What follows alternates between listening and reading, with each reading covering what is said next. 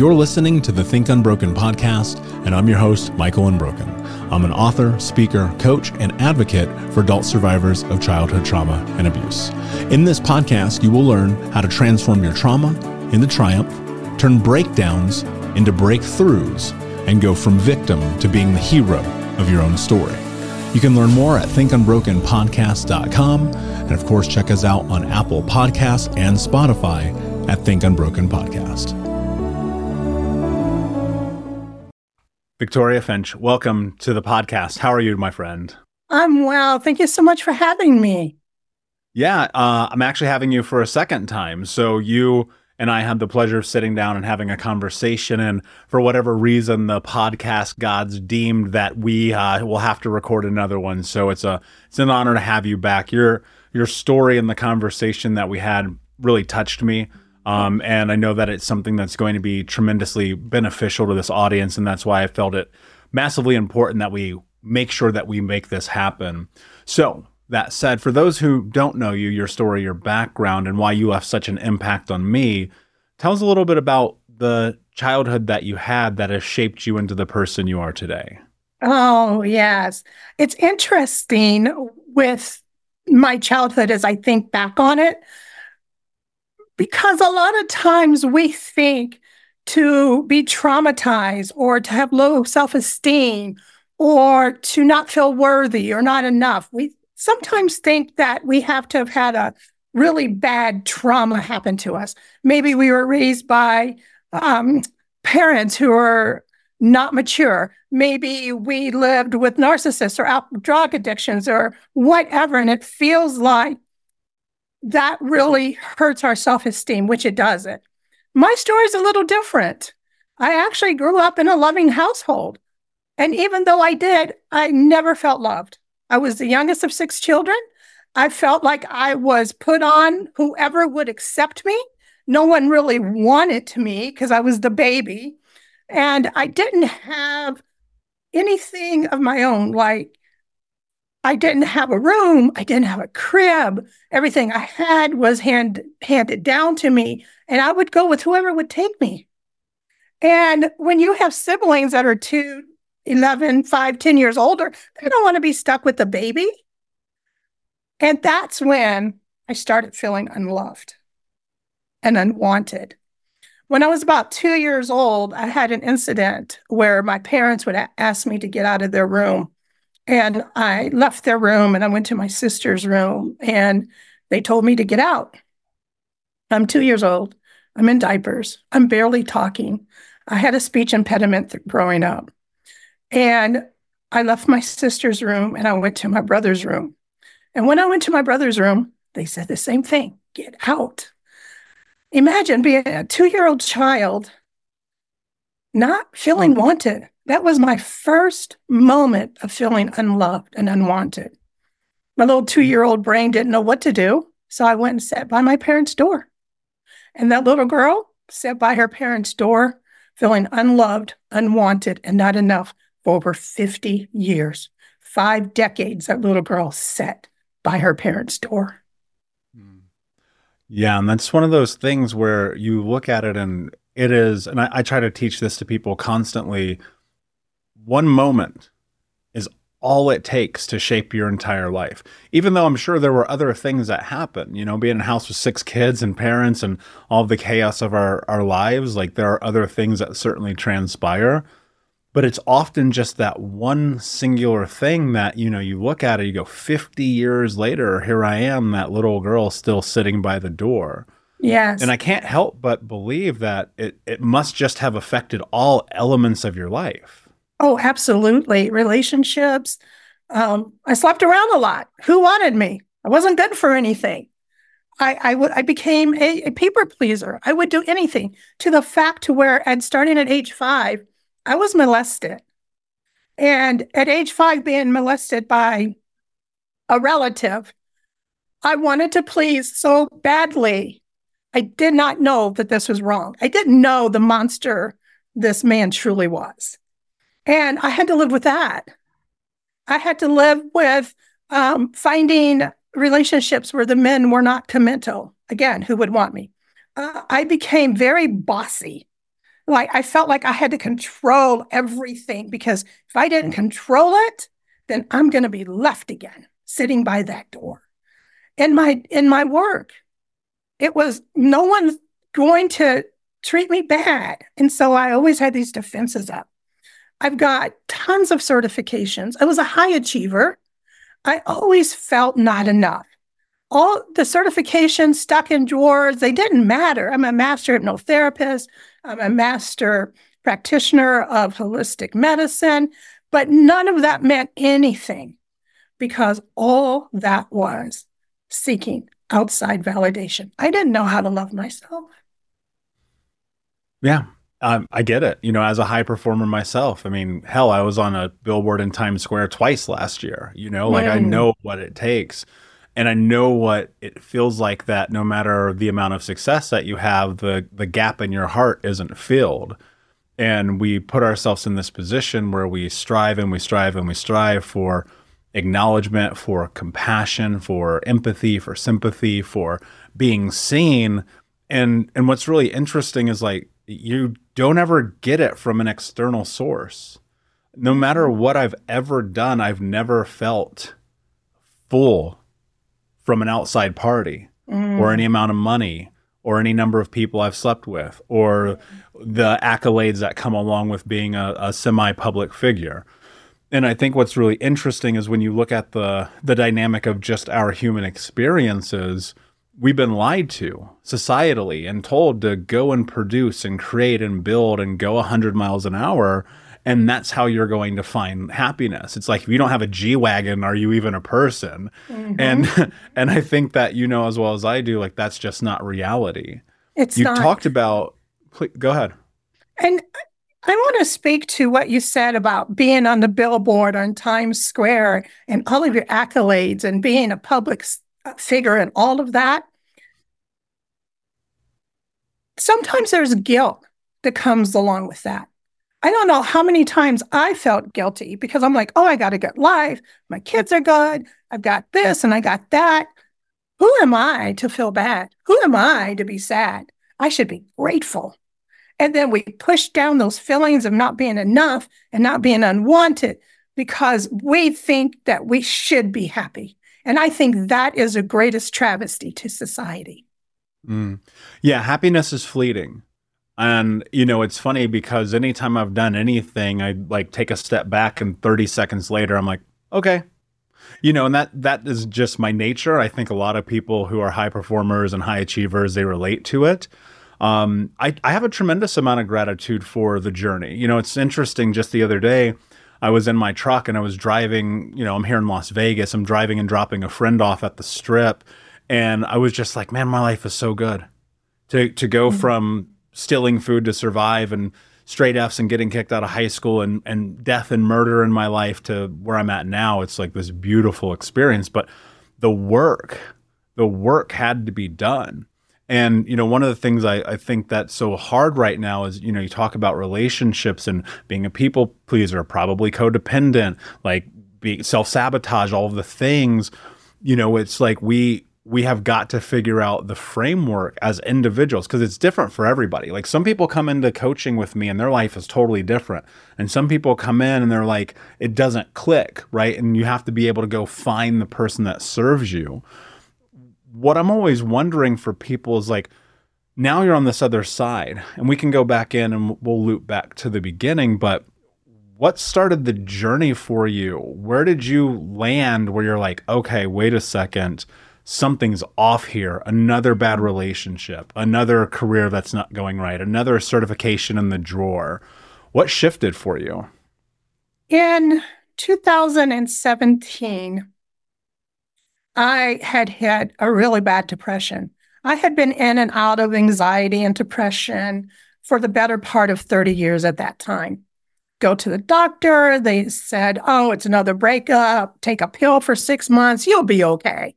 Um, oh, you had a child, it's postpartum, take a pill, you'll be okay. And I did that for 30 years. And then in 2017, I'm sitting on the side of my bed, not caring if I was going to wake up the next day. So I had gotten so used to having a fake mask I was always happy and always smiling. And nobody ever knew the pain I had on the inside, the feelings of not being enough and unwanted. And the pills are sitting on my bedside table, the antidepressants, and I get ready to take them. And my kids, they're telling jokes. I could hear them, they're laughing, but I could find no joy in that moment. I could find no joy. And I had been struggling for so long to be happy, but I couldn't find it. I got the pills and I unscrewed them to the top.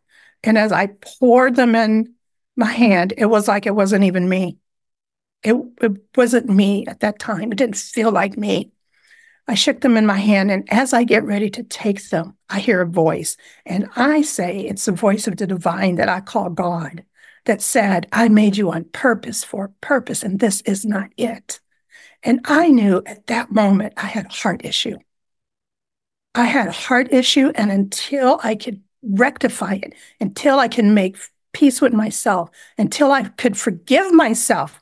And it's an interesting thing when you're molested, somehow you think that's your fault. When you're in relationships that don't work, somehow you think that's your fault. Everything that happened was always my fault. And it just piled and piled. I got up, I poured those pills out. Now, this is something that's interesting when you start to seek healing that happens. The divine, I call God, will start bringing people and things into your life, the universe, whatever you want to call it. Happened to me on YouTube. Came across a uh, a hypnotist who was giving a le- who was giving lessons, and I went and I did it, and I was able to go back to that time and make peace with that little girl. And I knew that if I'm a high achiever and I feel this way, and there are times when I feel I shouldn't feel this way, how many other people are there? And I knew at that time I was given the mission, my purpose to heal the world one heart at a time. And I became the heart healer. Yeah. And that's really beautiful, right? Because you, I mean, as someone who has been on the edge of suicide myself and know many people have taken their own lives over the years, sometimes, whether it's divine intervention or that voice or whatever comes to you, if you're willing to just listen, everything can be different. Yes. And you know, I, there there's something to be said, I think, about how incredible it is that life can actually be joyful and fulfilling and satisfactory. And I, I think there's a, a lot, right? Because having gone through these tremendous experiences of pain, of suffering, of hurt, of loss, of abandonment, neglect, molestation, like you name the list, right? nobody i always say this nobody comes through childhood unscathed it's not mm-hmm. a thing mm-hmm. but and you know and then you add on that your zip code is a greater indicator of success in life than almost literally anything and so you come from this place where your the deck is stacked against you and it's hopeless and it's dark and yet and this is my experience sounds like yours and many many other people who are willing to walk through this path like it isn't always that bad. Here's the hard part about what I just said. Some people are going to hear that and be like, that's not true. You don't know my life. How dare you? And I think the reality is that I do know. Maybe I haven't walked in your shoes, but I mean, I've been through hell and back. You have too. What is life like now? Right? Because here, the reason I'm asking this question is because I think sometimes people hear me because I host the podcast and I'm uh, you know, on television and blah, blah, blah. And they're like, oh man, this guy has the best life ever and he's lucky and he figured it out. But I'm like, nope, it just took work. And so, what is life like now for you? I, I want to back up just a moment because you said something that I don't want your audience to miss, and that is that awareness. The first step to healing is forgiveness and awareness. We have to be aware that there is something wrong and something needs to change. I am a work in progress. I will always be a work in progress. And I believe that we are here, part of this journey to learn and to grow. I just had a situation in my family, and some of the things from childhood reared their ugly head. But now I'm able to be aware of that and say, no, no, no, no. That little girl has left the building. She's gone. We're not going to entertain her anymore. She knows that she's loved. She knows that she has a purpose. She knows that she has a greater calling on her life. And when we can sit in that peace, it's about sitting in that peace and knowing that you are marvelously made, that you are perfect in your imperfections. And it's okay to say, you know, I'm not doing so well today. We're programmed when someone says, How are you today? I'm fine. I'm good. We're programmed to say that, if you think about it. And we have to get away from that. We have to sit with it. We have to be in those dark spaces. And I still do. I'm still learning.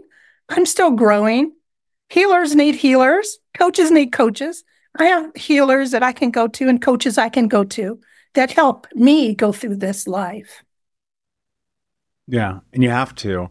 You, you said something that I want to go back into.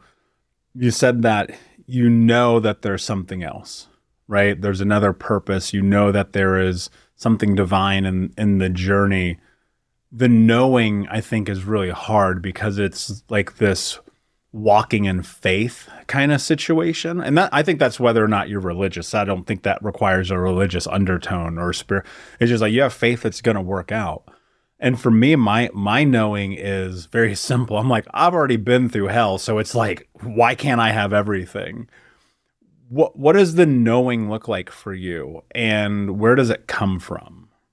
You and how do you know? You mentioned it earlier. Gratitude. Look look back at where you've come through. You've come through something. And what does the adage say? Is you didn't come this far to come this far? I truly believe that all of my scars, all of my hurt, all of my pain made me into the woman that I am today, just as you are. If the question would be, had you not gone through what you went through, would you be here doing what you're doing today? Will you be helping the thousands and millions of people that you're helping today with the understanding? Look, I've been through it. I know what it's like. And when you're able to speak to people from that vantage point, it makes a difference. And I do know, I know each and every day. And some days I wake up and I question it. And that's when I have to go back to gratitude. I have to look around.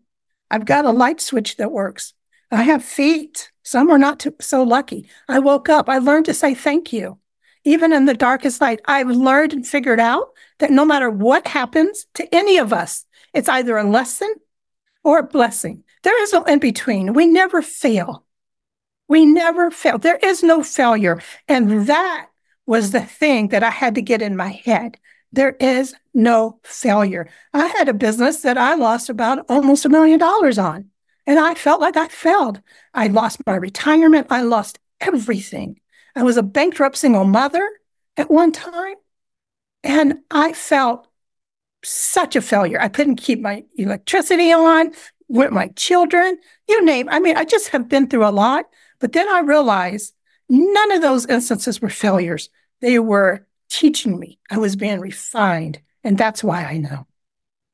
Yeah, well, that's difficult too, right? Because those failures stack, and you look at it uh, in my experience, looking at the failures and seeing my life as everything that I did not want, but yet everything that I deserved.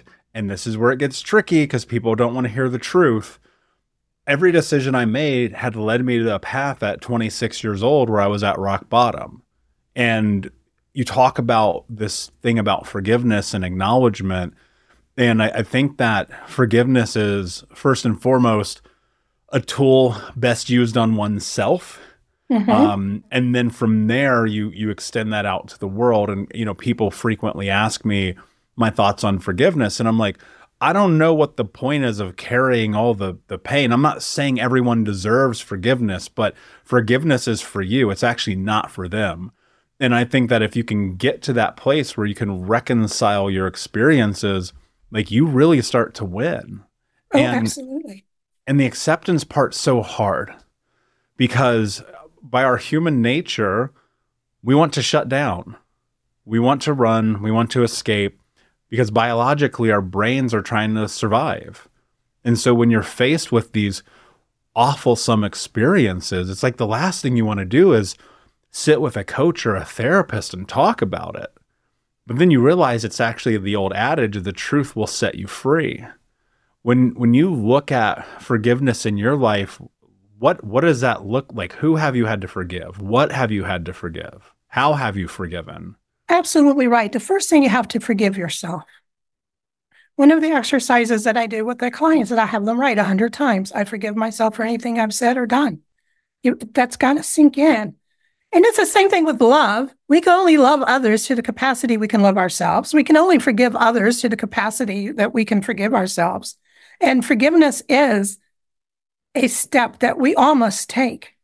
But in order to get there, we have to go into the dark spaces. This is where it gets tricky because we don't want to go to those dark places. We don't want to go um, back to the abuse, to the feelings of, of being unloved or unwanted. We don't want to go back there. But you cannot heal what you do not acknowledge.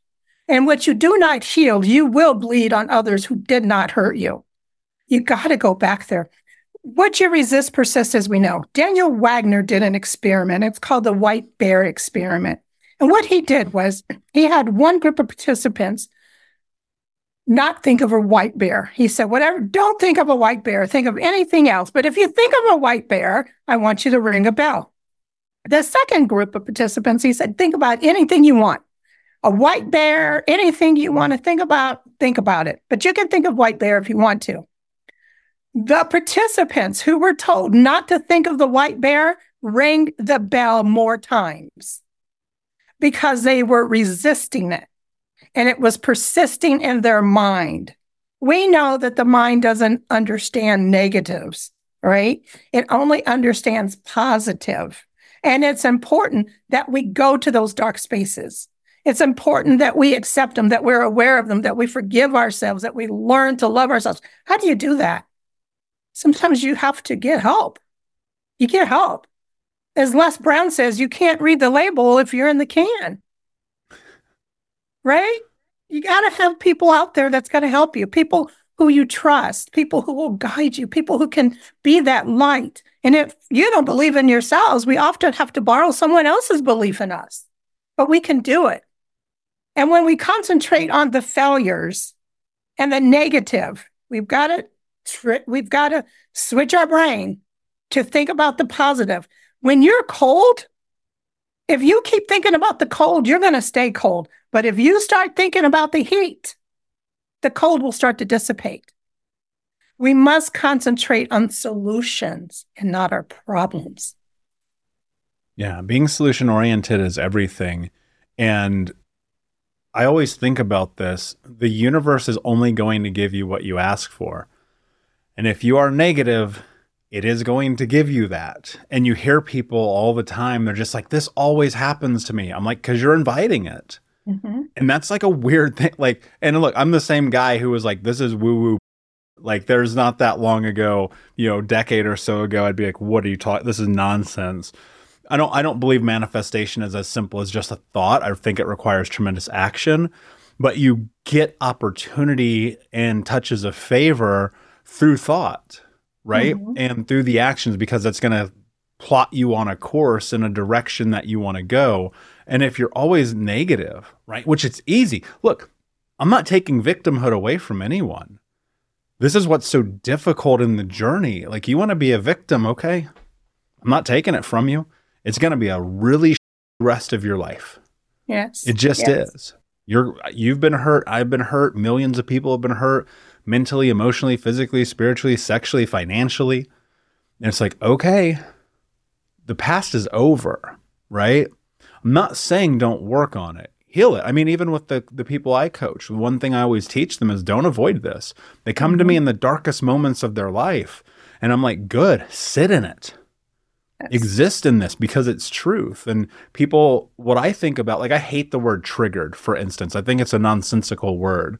But what I think about in those moments where you're presented with something that makes you uncomfortable, you now have an opportunity for a growth path. And so it's like if you are in this place where life is hard and you feel like you can't make it through, you got to sit in that truth and acknowledge like how you got there. And if you play the victim, I promise it's a lot more difficult than being the hero. Because at least when you're the hero, there's opportunity. Yes. When when you're a victim, you're always living in a past. One of the things that that I think is important, like you look at your life now, there are a tremendous number of times where you did not win. How do you keep getting up? Because there's somebody listening right now, Victoria, and I know they are, where they're like, I hear what you guys are saying, but it's just, it's so hard.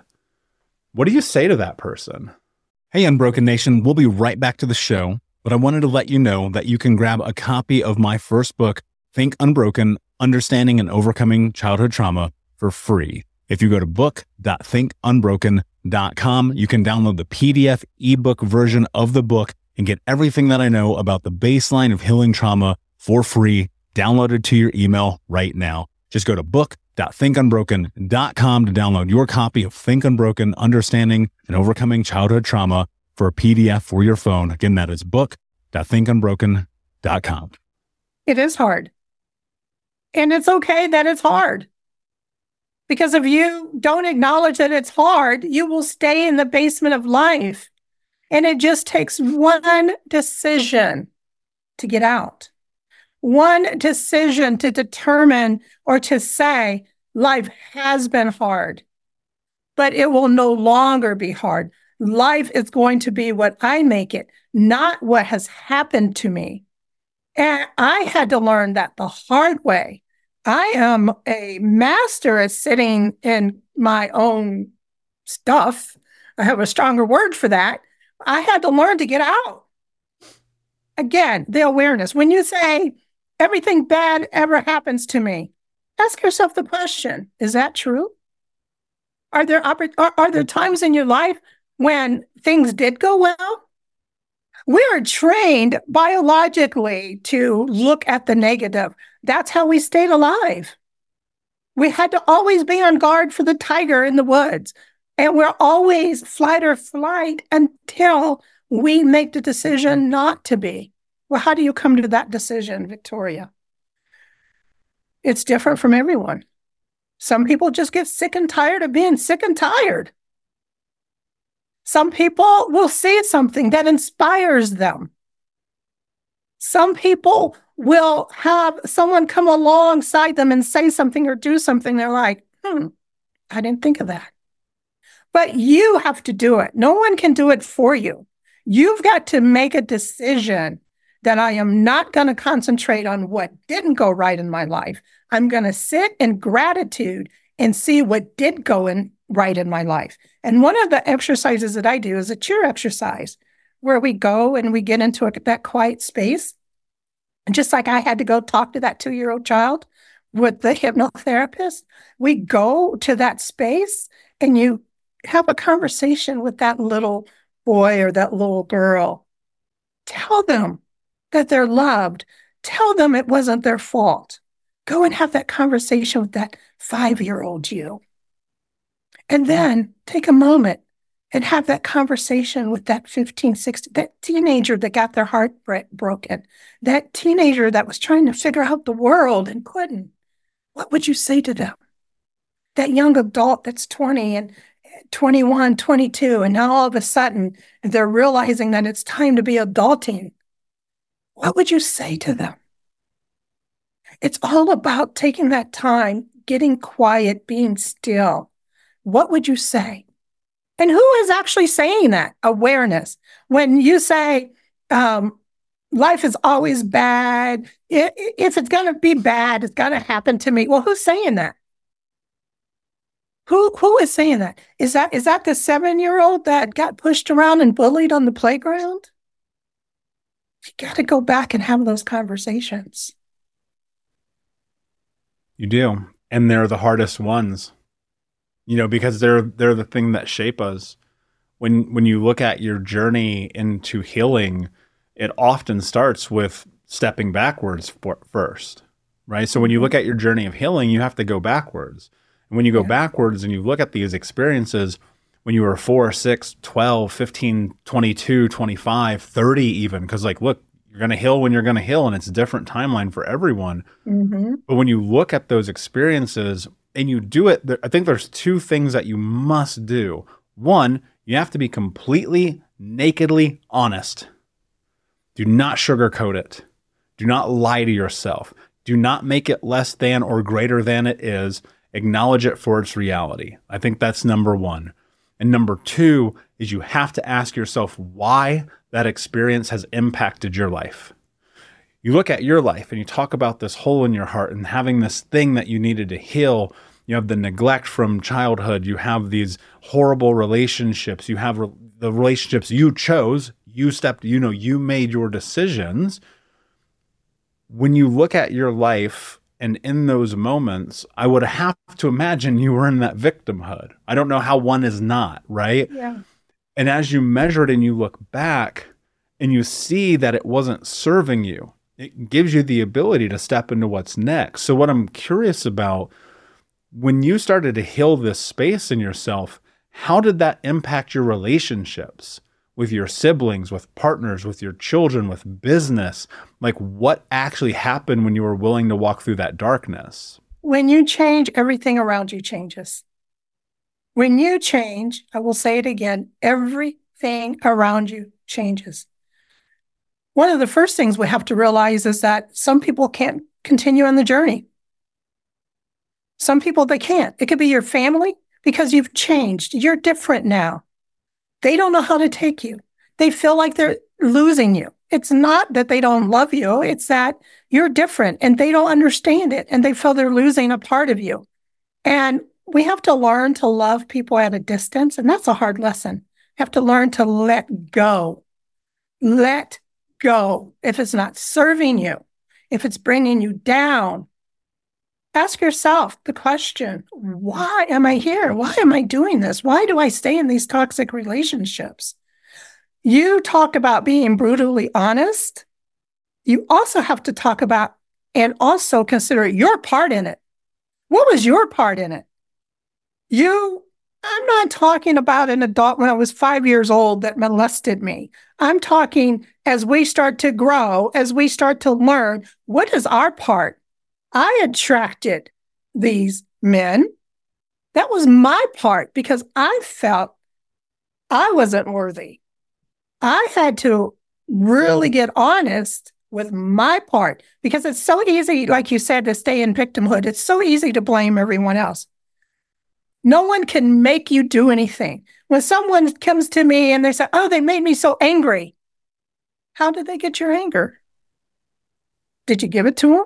Did you did you send it to them on uh, UPS? How did they get it? These are the things we have to learn to ask ourselves. And sometimes, quite honestly, we're ill equipped to do it. I was ill equipped to ask those questions. Had I not, had, for me, it was a voice. For someone else, it might be, like I said, getting sick and tired of being sick and tired. You have to be open to receive. One of the best ways to do it is to start to serve. And I'm not talking about pouring from your, your cup. I'm talking about pouring from your saucer. You've got to fill yourself up first. You have to put your oxygen mask on first it's amazing how when you start to shift, which is what I did. If you li- if you remember my story, I realized I had a heart issue, and I realized other people must be feeling the same way. I went into service. I went into service of others, and I do believe that that's one of the main reasons we're here to heal, to grow, to serve. But from your saucer, not from your cup. Put your oxygen mask on first that's one really good way to start. Yeah. And and have a direction, right? And I think that people kind of and I was guilty of this too, nonchalantly just go to therapy or hire a coach or read a book or listen to a podcast And I, I can't help but think, like, what is the purpose? You know, because a, a ship with no compass will land on any island. Mm-hmm. And I and I just constantly bring to my awareness, like, why am I doing something? Why am I recording this podcast? Why am I coaching? Why am I in the gym first thing in the morning? Why do I meditate every day? Why did I even start this journey? Right. And when I rewind, m- me being of service was to myself first. Because when I was, you know, I was a train wreck. Like I like when I look at my life and I see you laughing and I can't help but think like you resonate, right? I did. I did. but I mean, I was a complete train wreck. I mean, I was morbidly obese, smoking two packs a day, in massive Mm. debt. My family was a disaster. My relationships were a disaster. My health was a disaster. I can't believe people would even sleep with me. I'm like, what is wrong with you if you're banging me? Right. And so you're in this thing where then one day, which was my journey, I woke up and I was like, I am over myself. Mm.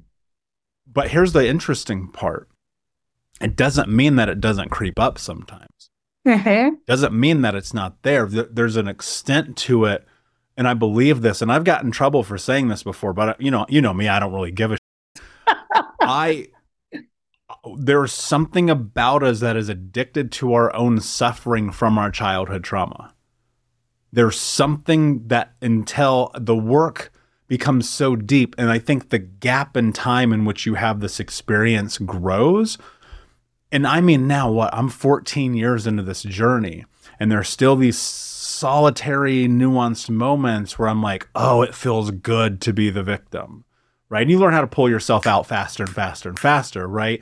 But in the beginning, I, I think we are addicted to the suffering of victimhood. I think we're addicted to the idea that woe is me. And I'm curious if you had that experience too. And if so, what really pulled you out of victimhood and into hero-dom? Again, it's under, it's understanding. It's understanding how human behavior works. It's understanding the mind. It's understanding what I want out of life, and how am I going to go get it? Oh, I could. I'm the youngest of six children. I could play victim with the best of them. All right. I mean, that's what I did. Uh, that's what I did. I played victim. I always say it's okay to have a pity party. It really, really is. You just have to know when to leave it.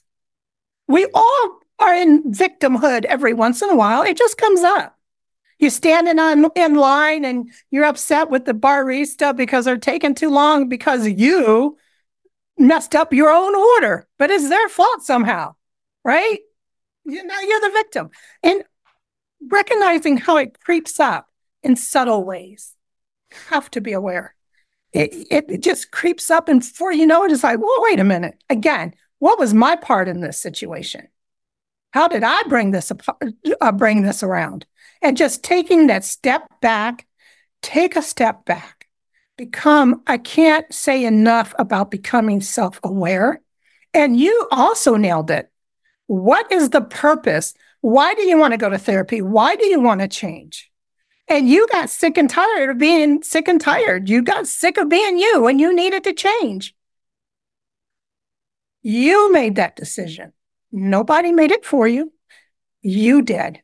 And that's what people need to hear. When are you going to decide that something needs to change in your life? And are you willing to do it? Yeah, and at the beginning, it might be through anger, right? It might be through anger or fear or heartbreak or upset or any negative. Very rarely, in my experience, has it ever been. Very rarely, in my experience, has a breakthrough ever began out of joy.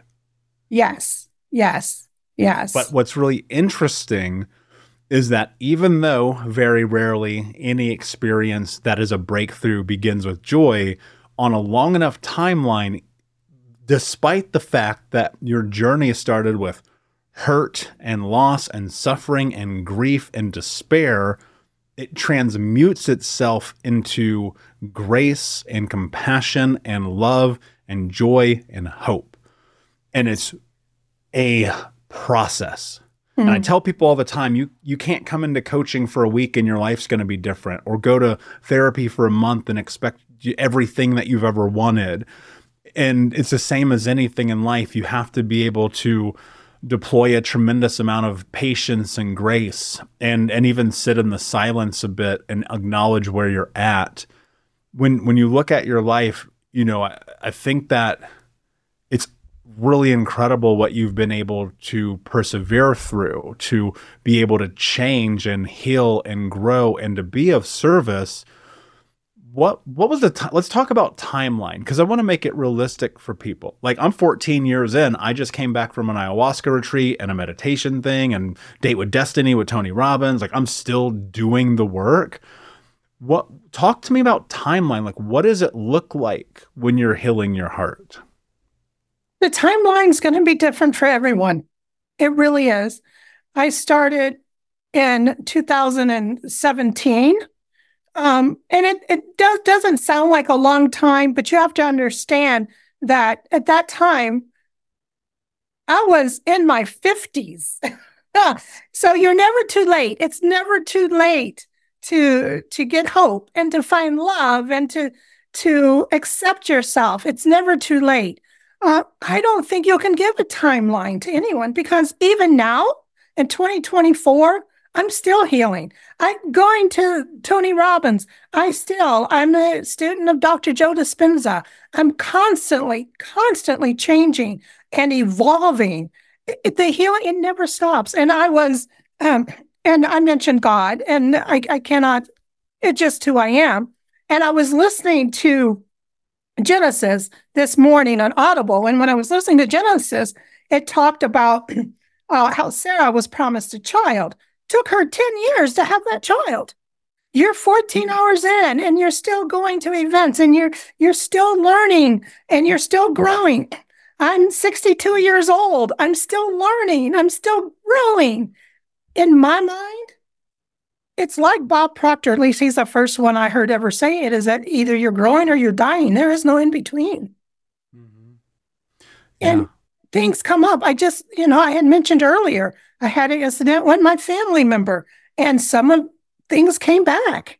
And I had to stop myself from reacting the way I used to react. I had to pull myself back, and it's going to happen.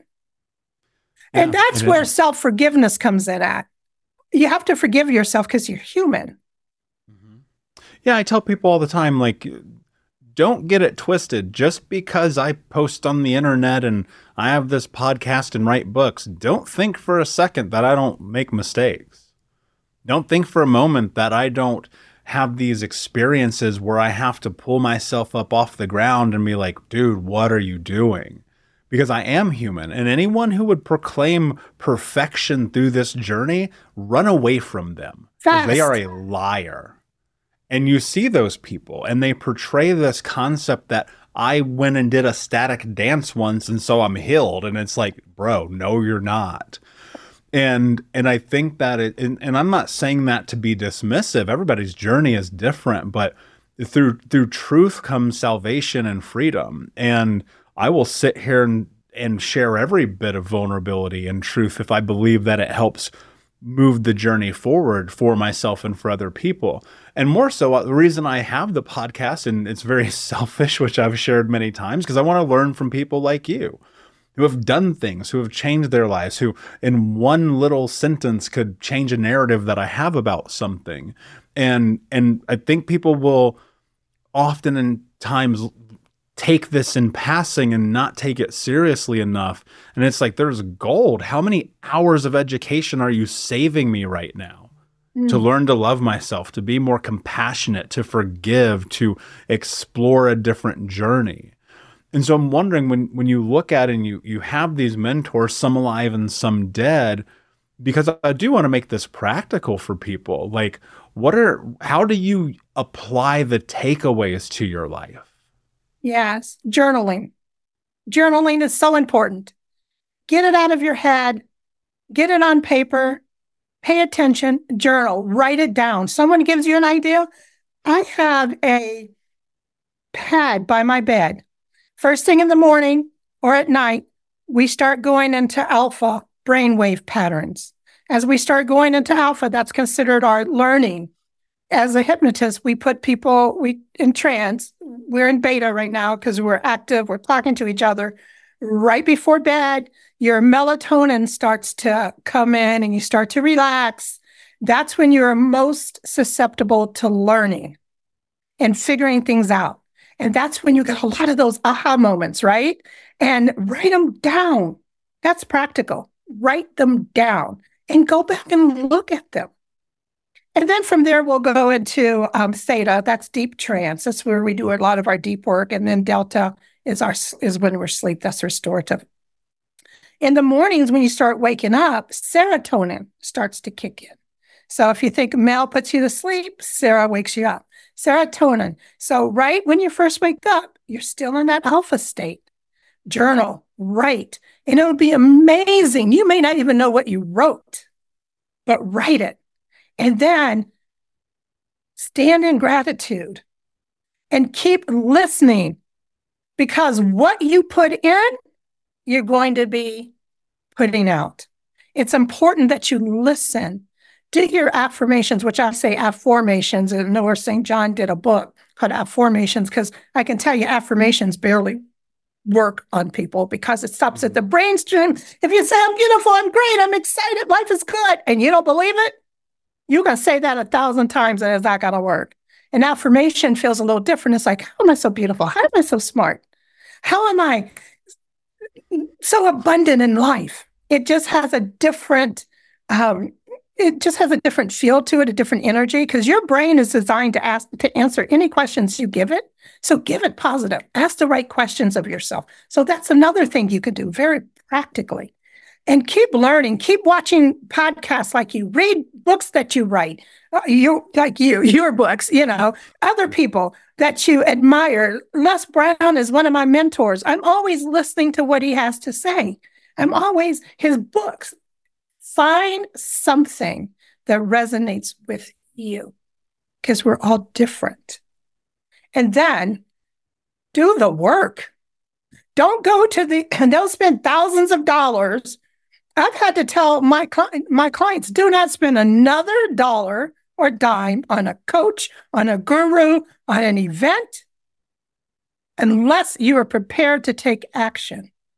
Take your notes, read over them, and if you can think of one thing, one thing that you can implement. A little bit later, think of one more thing you can implement.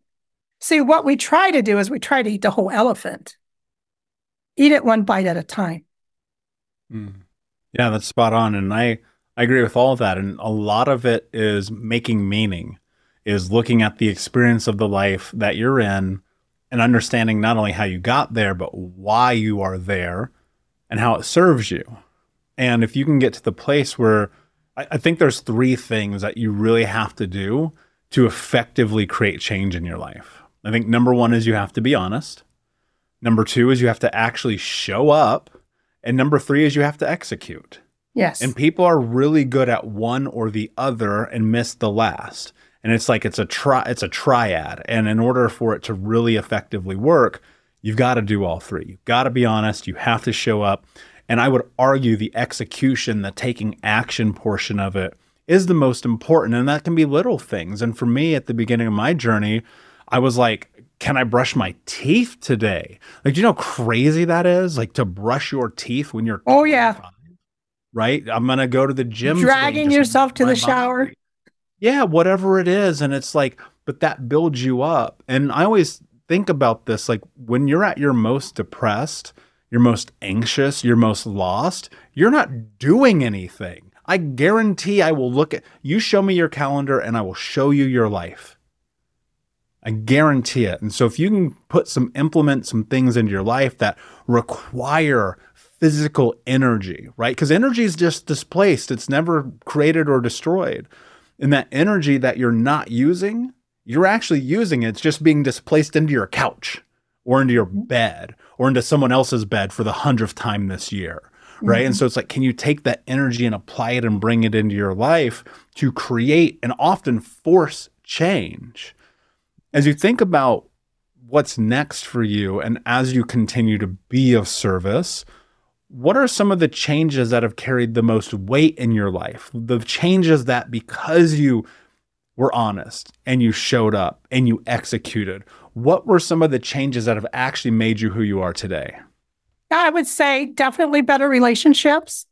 One thing we have to be cautious of in our lives as we're growing and changing is who's around us.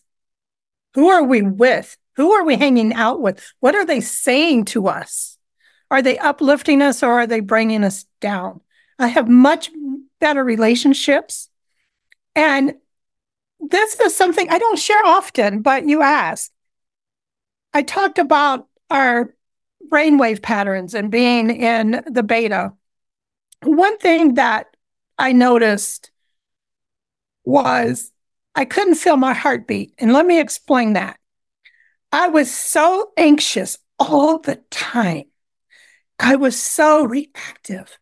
I could not sit back, even in a conversation like this, and let you speak without trying to interject and trying to talk over you because I had to be heard. And when I was like that, I could, my heart just always raced. I could always feel it racing. And what I realized once I was able to calm down and live in the state that I now live in, I don't feel that anymore. My cholesterol went down. My um, A1C went down. My blood pressure went down. So my health just improved without exercising, without dieting, just because I was able to reach a calmer space in my life. So that changed. That was one of the first things that I noticed. Um, I didn't speak as loud either. I stopped saying I'm sorry all the time. I was always, I'm sorry, I'm sorry, I didn't mean it. I stopped apologizing for things I didn't have to apologize mm. for. And I didn't even notice that. And then people would start to say, You're different. What's changed about you? And they might try to think it's something physical. And maybe it was because I lost weight because I started to care about myself a little more. Uh, and those are the early changes that I had that I could feel physically and mentally. And just, I wanted to serve. I knew that I could find salvation and self love, self forgiveness, and service of others. Mm, that's powerful. And that's why I wanted you here to share your journey, share your story. I think it's very admirable, it's very powerful. It goes to show you that it doesn't matter where you are in terms of your timeline on this journey. When you decide to heal, you can. Even if you suffered neglect and abuse and loss and bad relationships and financial disaster and who else knows whatever happened in the course of your journey, like you can still have something different. And I think about this every day like a lost man in the desert if he has hope, he has everything. Mm. And I think that's what life is, is just you got to have a little hope. Got to yes. have some hope, a bit yes. of effort, and a lot of trust in knowing that it'll work out. Before I ask you my last question, my friend, tell everyone where they can find you, learn more, and get their heart healed if they so see fit. Yes. You can find me online at Just Ask Victoria. If you'd like to reach out directly, you can reach out directly at Victoria, just ask victoria.com. That's also my website. My Instagram is just ask Victoria underscore TikTok. So just ask Victoria is an Amazing. easy and way course, to find me. Brilliant. And of course, guys, go to thinkunbrokenpodcast.com. We'll put those links and more in the show notes. My last question for you, my friend, for the second time. what does it mean to you to be unbroken? Oh, you know, I love that question when you ask that question. It means peace. I had to learn to become peace, love, and joy. So to be unbroken means I am not perfect. I don't expect myself to be perfect, but I am at peace with my past and with myself. Mm-hmm. And I want everyone to know that I see you, you matter, and you are enough. That's what it means to be unbroken. Beautifully said. Enoughness is everything. I hope that everyone can learn that there's nothing in the world that will ever make them love themselves more than loving themselves.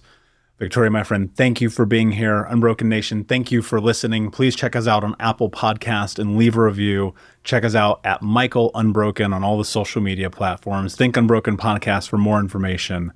And until next time, my friends, be unbroken. I'll see you. Thank you so much for listening to Think Unbroken. Please share this episode with someone who could use it and help us move forward in our mission of ending generational trauma in our lifetime. And if you would please take five seconds to pop on iTunes or Spotify, hit that five star, leave a review, and you can also reach out to us on social at Michael Unbroken or at Think Unbroken. And of course, you can check out our YouTube channel at Think Unbroken. Thank you for being a part of Unbroken Nation, my friends. And until next time, be unbroken.